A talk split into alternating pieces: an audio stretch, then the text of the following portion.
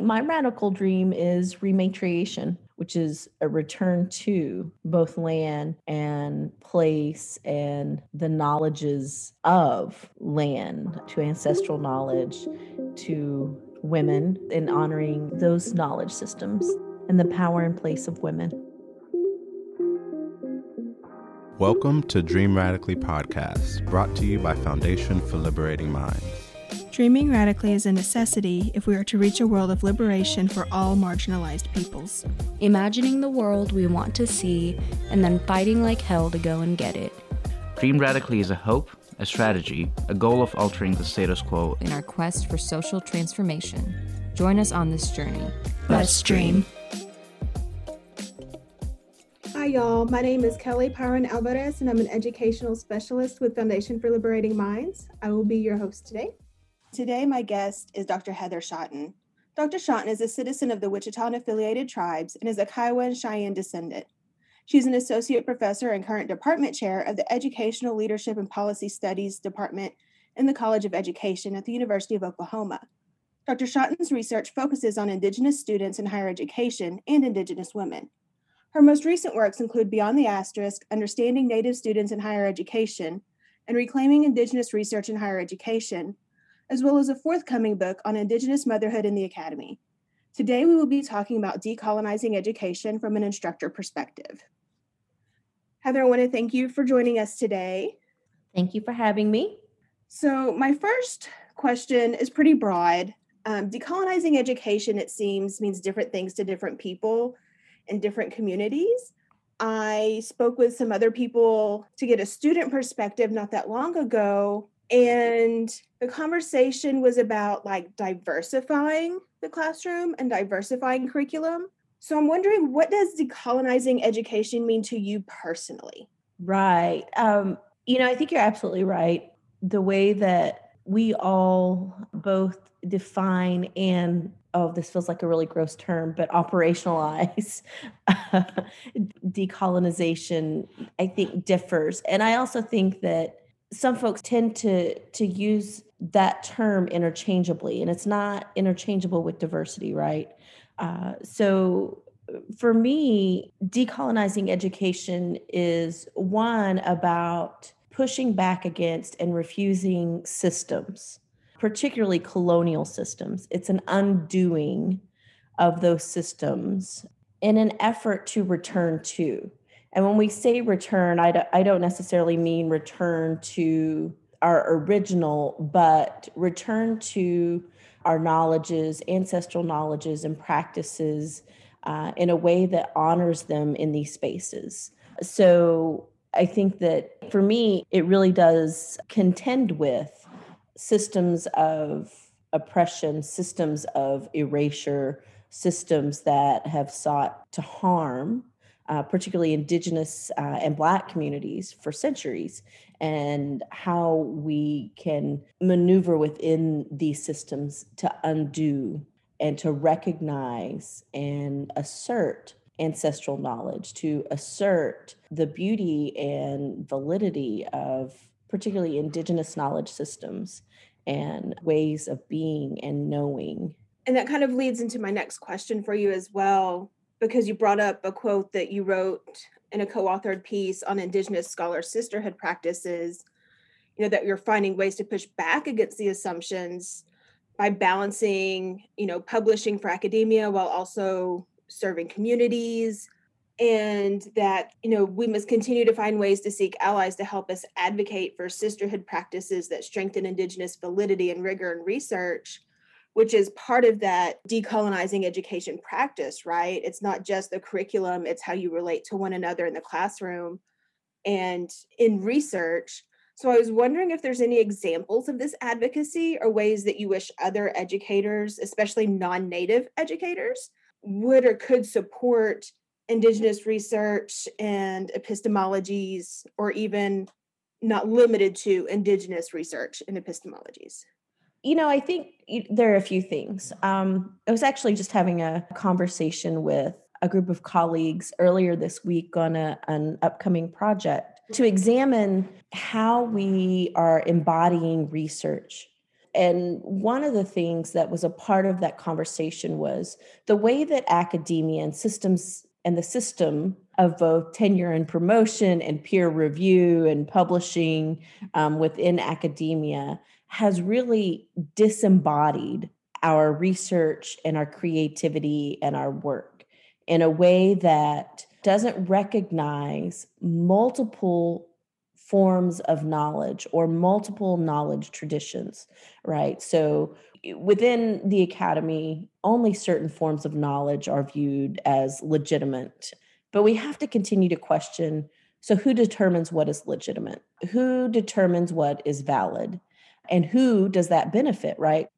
That's an important starting point, right? So, from scholarship and research side, that comes to non Indigenous folks who are in spaces that control what knowledge is, is put out there and published, right? So we have a very particular pattern of expectations for what something should look like. What does research look like? Right? What is legitimate? And we often couch it in terms like rigor. What is rigorous?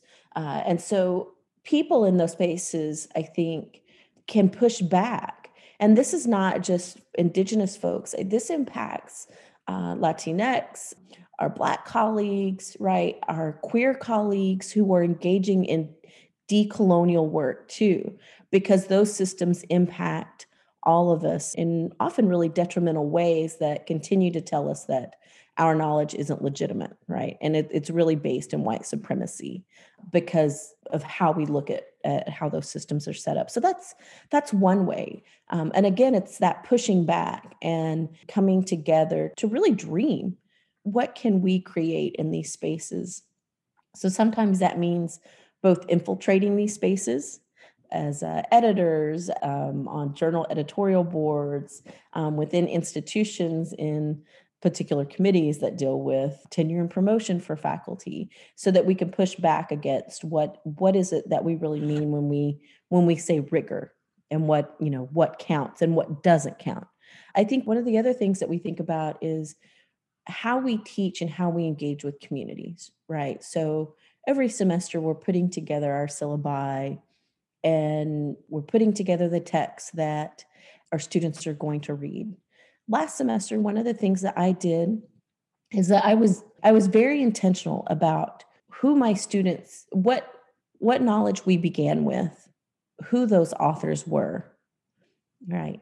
And particularly drawing from Black, Indigenous, and uh, people of color, from queer authors, from folks who are writing in ways that are reshaping how we think, who are challenging how we think, and that are helping us to really take a look at the systems that we're within. So, um, in the classroom, it's also about who we choose to engage with, right, by way of texts and articles or who we invite into the classroom with us. And I think that that's really critical.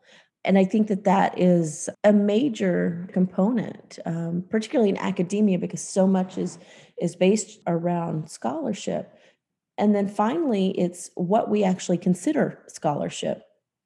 Right. So it's not just what's published in a book. It's not just what's published in a journal article that, by the way, most of our communities either aren't accessible to our communities or um, aren't written for our communities. So thinking about what scholarship are we considering? What is scholarship?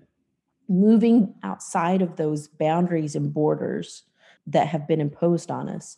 So thinking about how knowledge is presented and how we honor different knowledges as scholarship, right? So, our stories within our communities, that is scholarship. Um, is music scholarship? Absolutely. Uh, I had my students in my class last semester create a playlist.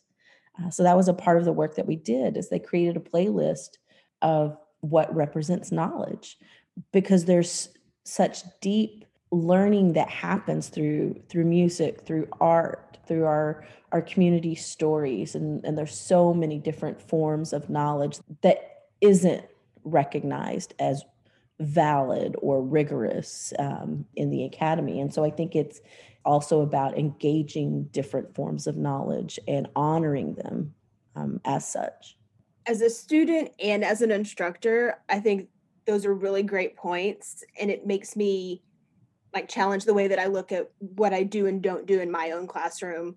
And some exciting ideas. I'm like, I love that playlist idea. I, I, credit um, some of my other colleagues at, at other institutions, Dr. D.L. Stewart. He reached out to me earlier in the semester, and his class was was creating a playlist. And uh, one of our other colleagues, Kimberly Griffin Haynes, was I, I believe tweeted about it. And I actually had the other piece was that I had students in class that really related through music, and we were looking at a dissertation that came out of our department uh, from uh, Dr. Stevie Johnson that was was not just a hip hop methodology and, a, and about hip hop, but it was right. Like the dissertation was an actual album, and so it really was pushing back against these kind of quote unquote traditional forms of knowledge and um, it was beautiful and you know has been recognized uh, so I definitely want to give credit to to other scholars who, influence that work. I think that that's really important to do that. But you know, is also responding, you know, to my students who who seem to something about the music piece. So we would start class with music. So it was something of the of the day. So yeah, there's lots of things I think that you can do in the classroom that we don't have to do it the way we've always done it or the way that we experienced it. In fact, we should probably do it radically different than the way that we experienced it, right? Definitely. So I'm currently reading Research is Ceremony by Shawn Wilson and then Decolonizing Methodologies.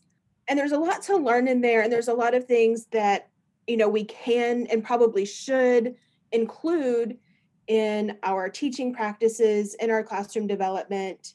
I think some people, though, especially if they're not native, would question whether or not they should include some of these things, if they have the right to do that, if it's appropriate. So I kind of wonder, you know, if you could answer that question for listeners that would be asking that question. So a right to include practices of, say, relationality or yeah so like if they wanted to teach relationality to their students because they're teaching them research like is that something that is appropriate for a non-native person? No not knowing if they do or don't have native students. Is it something that would work for everyone or is that something that yes. And actually I, I think that's a great question because i get that a lot you know is this something that we that i can do as a non-indigenous person? Right but you know Shawn wilson while yes writing about indigenous research and writing to indigenous people i think is also inviting folks in to rethink and reimagine how we one understand research. But when we think about how he engages with relationality think about where we would be in the current pandemic if people were actually enacting and living in relational ways, right? So, relationality, I think people often misinterpret as it's just about relationships, but it's much deeper than that. Uh, relationality connects to so many aspects of how we understand our place in the world, how we understand our responsibilities to one another. And so, where would we be if we were actually behaving and enacting relational ways of being? I could say we wouldn't be at almost 4 million deaths in the US, right? Because we would be thinking about how our behaviors impact other people and what our responsibilities are to the collective and to, to other people, to uh, the environment, and how we are in relation. Um, so, absolutely, long answer yes. I think other people both can and should. So, non Indigenous people can and should. I think that in doing that, though, there needs to be an understanding. Um, it can't be surface. It can't be just the same as anything, right? Like you can't engage in anti-racist work just because you read one book it has to be intentional everyday learning and doing and being uh, so in decolonial work it has to be a constant learning unlearning and doing and being and i think people often frame decolonization within an indigenous lens but uh, so many people and communities are engaging in this work because we are so impacted by systems of colonization and in every aspects of our lives. And I think too, like, you know, as an instructor, sometimes it's easy to forget because we get so caught up in all the things that we have to do with service work and engaging with students and grading and lesson planning and going to meetings. I think for for some people it's really easy to kind of get caught up in this idea that like as long as we touch on it once we're good but that's not the case. So i'm glad that you like reiterated is like no it's not a one day thing. You can't just spend one day talking about you know relationality it, it's a it's a daily process. Right yeah it's not a checklist. Definitely not a checklist situation. Definitely not. You know and I, I bring this up just because i think students who are listening who are wanting to see these things like they need to hear too like it's a process. And yes you know some of your professors might bring these things up but they're trying they're attempting. So sometimes students need to have patience or you know offer feedback like hey like i know we talked about this. Can we talk about this more? It's a conversation. It's a mutual relationship between students and professors as well i think that needs to happen in my opinion. I don't know if other no. people feel that way. Yeah and and i think it's important to remember that decolonization is not a destination. It's a process and it's an ongoing process but it's not a it's not a definite um, a destination um, by any means so i kind of want to come back to this idea too about like educators who focus on decolonizing their classroom who push back against eurocentric or western pedagogies in their institutions who push back you know colonialism in the academy. They're often met with frustration hostility an outright refusal to recognize work that these professors do or the scholars that they're bringing in if they don't adhere to what is considered scholarship, right, by the dominant society. So I wonder uh, these same institutions that are pushing back against that often turn around and implement diversity trainings or offer diversity courses. And this is across the country, right? A simple like search on Twitter can show us that so, how do these diversity courses or trainings relate to the practice of decolonizing education? Like, can we use that as a way, if we're pushing back against those systems, can we use those trainings about, I see where you're going with this. This is what you can do better.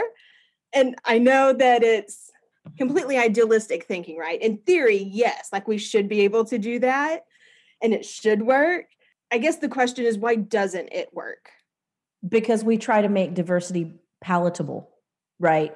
When our efforts become, and when I say we, I mean institutions. For institutions, when the effort is so focused on making diversity or equity or inclusion palatable, particularly palatable to white folks in power, then we're doing it all wrong. And I'm not sure what that's supposed to achieve and so when we we when we start from the position of is this going to upset white folks in power and how can we reel it back so it doesn't upset the wrong people then we've started we've started from the wrong place. In fact all of that work should be uncomfortable. Disrupting systems is uncomfortable because it disrupts power. And so those who are in power are not going to be happy necessarily, right? When we think about why don't these actually work, I think we have to reframe that question and we have to start with are they intended to work in the first place? Right? They're working exactly the way that they've been designed to appear as if we're we're addressing these issues. It's always about, you know, quote unquote doing something. What are we doing? And so it if we think about it, it's not that they're not working, they're working exactly the way that they have been designed and intended. Um, and that is not to disturb or disrupt any of the, these systems. Why would you intentionally do that? So it's a little bit frustrating, right? And I, I think that people um, can, again, conflate diversity and, and decolonization.